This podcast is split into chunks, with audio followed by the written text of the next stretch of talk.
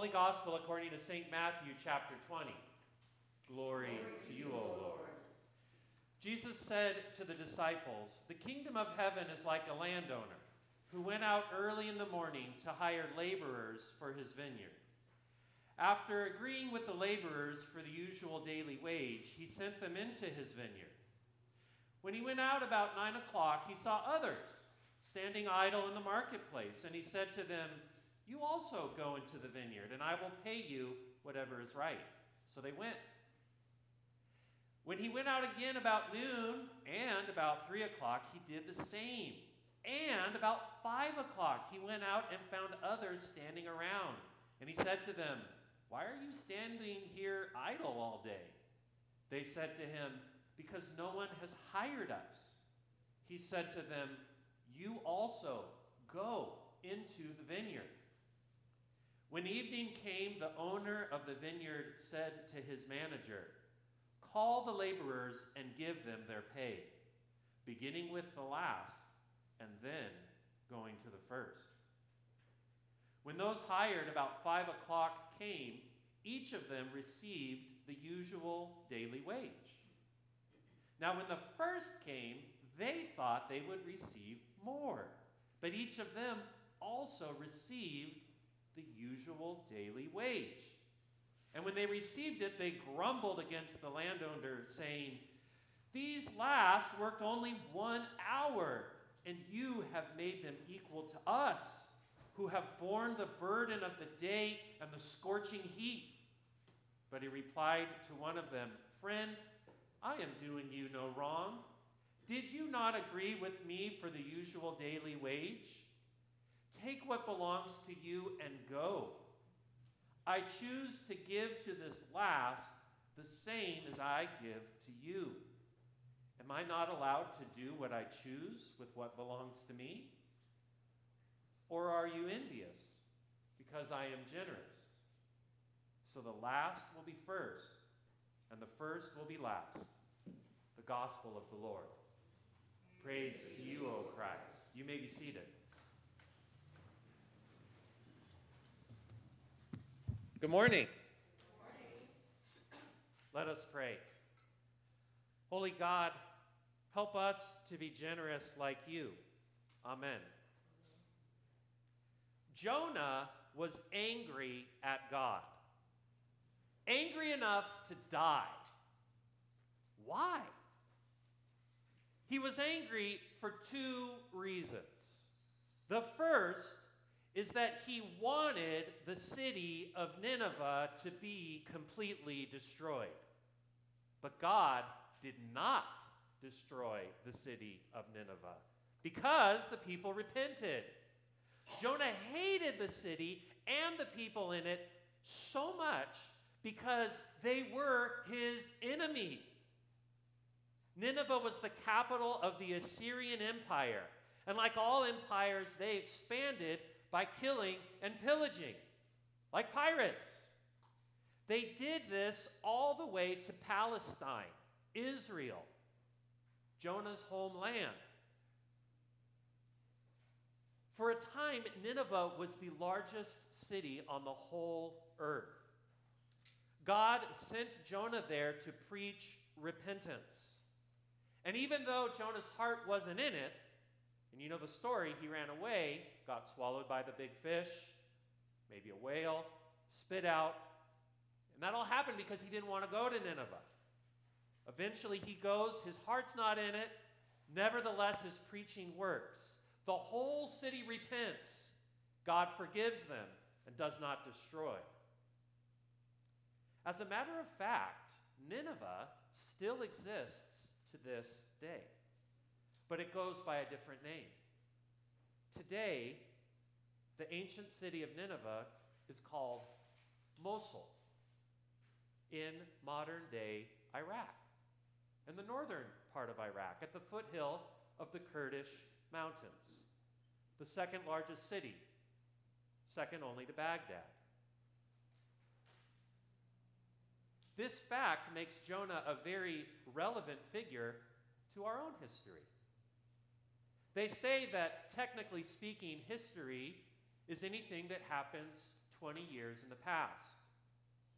20 years ago, today, Mosul was at war. Iraq and the United States were at war. Jonah would have approved. But for Jonah, it happened 3,000 years too late. And God didn't destroy the city like Jonah wanted. And for this reason, Jonah was angry at God. So angry that he wanted to die.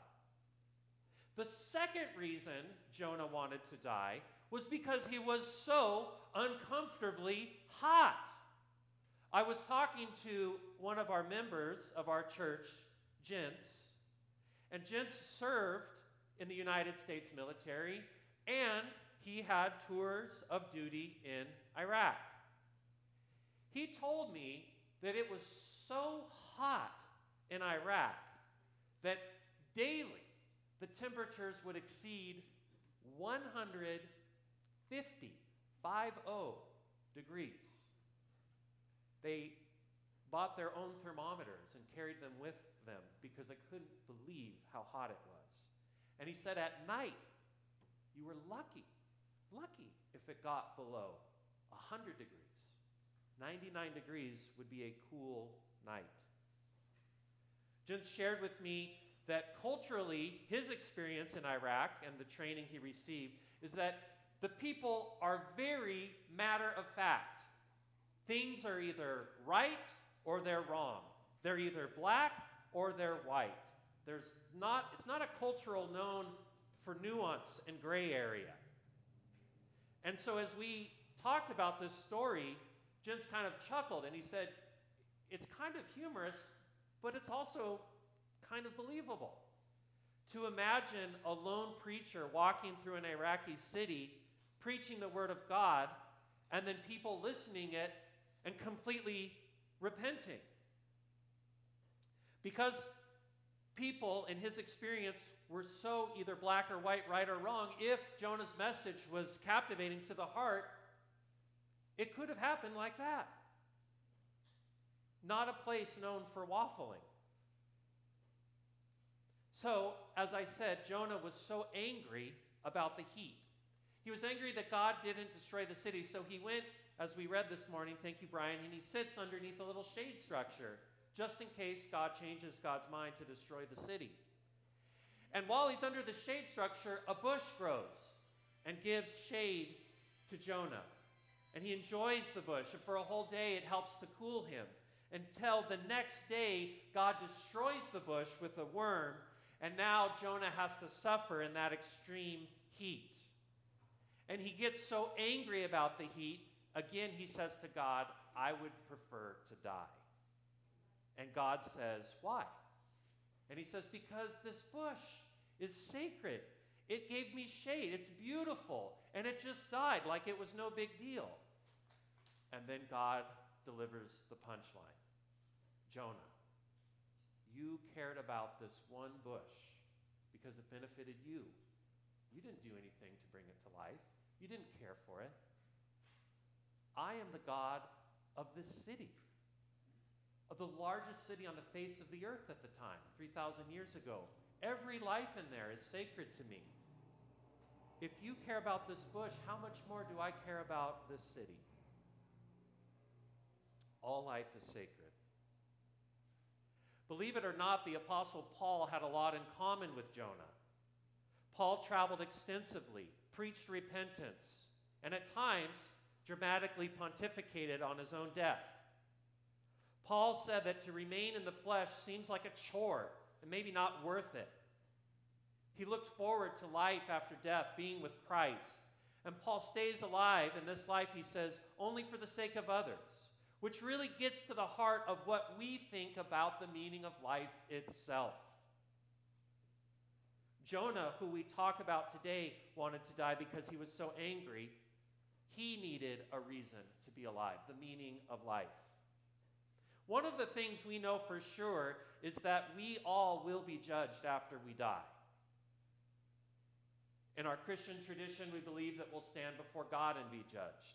But you know, even if you ask a secular scientist who totally doubts all of that, there's still a judgment after death. Our lives, our secrets, all of it comes to light after we die. And we are judged not only by God, but by people. We will be judged as to how we left this world to the next generations who come after us. Some preachers, like Tony Campolo, say it like this People cried when you were born. The question is, will they cry when you die? Our reason for existence, the meaning of life itself, is exceedingly simple. We are here to love our neighbor as ourself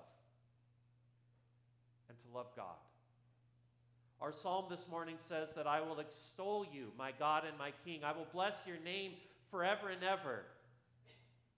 We might believe that God is our King, but you know, God is a very different kind of King. Not the kind of King that expects his subjects to just have no agency. God is a very different kind of King, and it's the kind of King that Jesus tells us about in the gospel this morning. Jesus says, The kingdom of God is like a vineyard, a vineyard with an owner. In this parable that you now have heard a couple times, the people who work just one hour get paid the same as those who work all day. You know, one of the most interesting components of living in an industrialized society or even an agricultural society where some people are owners and others are not is the concept of the wage. We take for granted the idea that we get compensated for what we are worth, for time and effort. It's worth remembering, especially during difficult times in the economy, that wages and currency are man made inventions. This is the issue with Jesus in the parable. If we look at the world through the eyes of works righteousness, then it is seems very unfair. But Jesus invites us to look at the world with a completely different perspective. Rather than focusing on what people earn or deserve, we ought to focus on what a person needs and what a community the owner of this vineyard, God, is not concerned with maximizing profit, but maximizing social good. The owner gets more satisfaction knowing that as many people as possible are able to go home and put food on the table for their families. The owner of this vineyard just wants the grapes harvested and to be gathered and to make a delicious wine for all people to share. The owner of this vineyard, we might say, cares about universal basic income in a very theological, spiritual sense, social solidarity. But there's so much more to this story than just economics. It is, of course, a spiritual parable as well about our very own salvation. The workers hired at daybreak are like those who their whole life long have sought to follow the Lord and to live righteously. They are heroes of the faith. Those hired later in the morning figure it out at a young age and follow Jesus most of their lives. And for each of us, our story unfolds differently. Sometimes we backslide. Sometimes we leave the vineyard. Sometimes we lose our way. But it is never too late. It is never too late. God is always inviting us to come into his vineyard, to come into God's kingdom, to be one of his co workers. He will share with us abundantly. That is God's grace. And you can be sure that God loves you unconditionally and is always ready to care for you in God's most beautiful vineyard. Amen. Please stand as you are able, and we sing our hymn of the day, Lord of all hopefulness.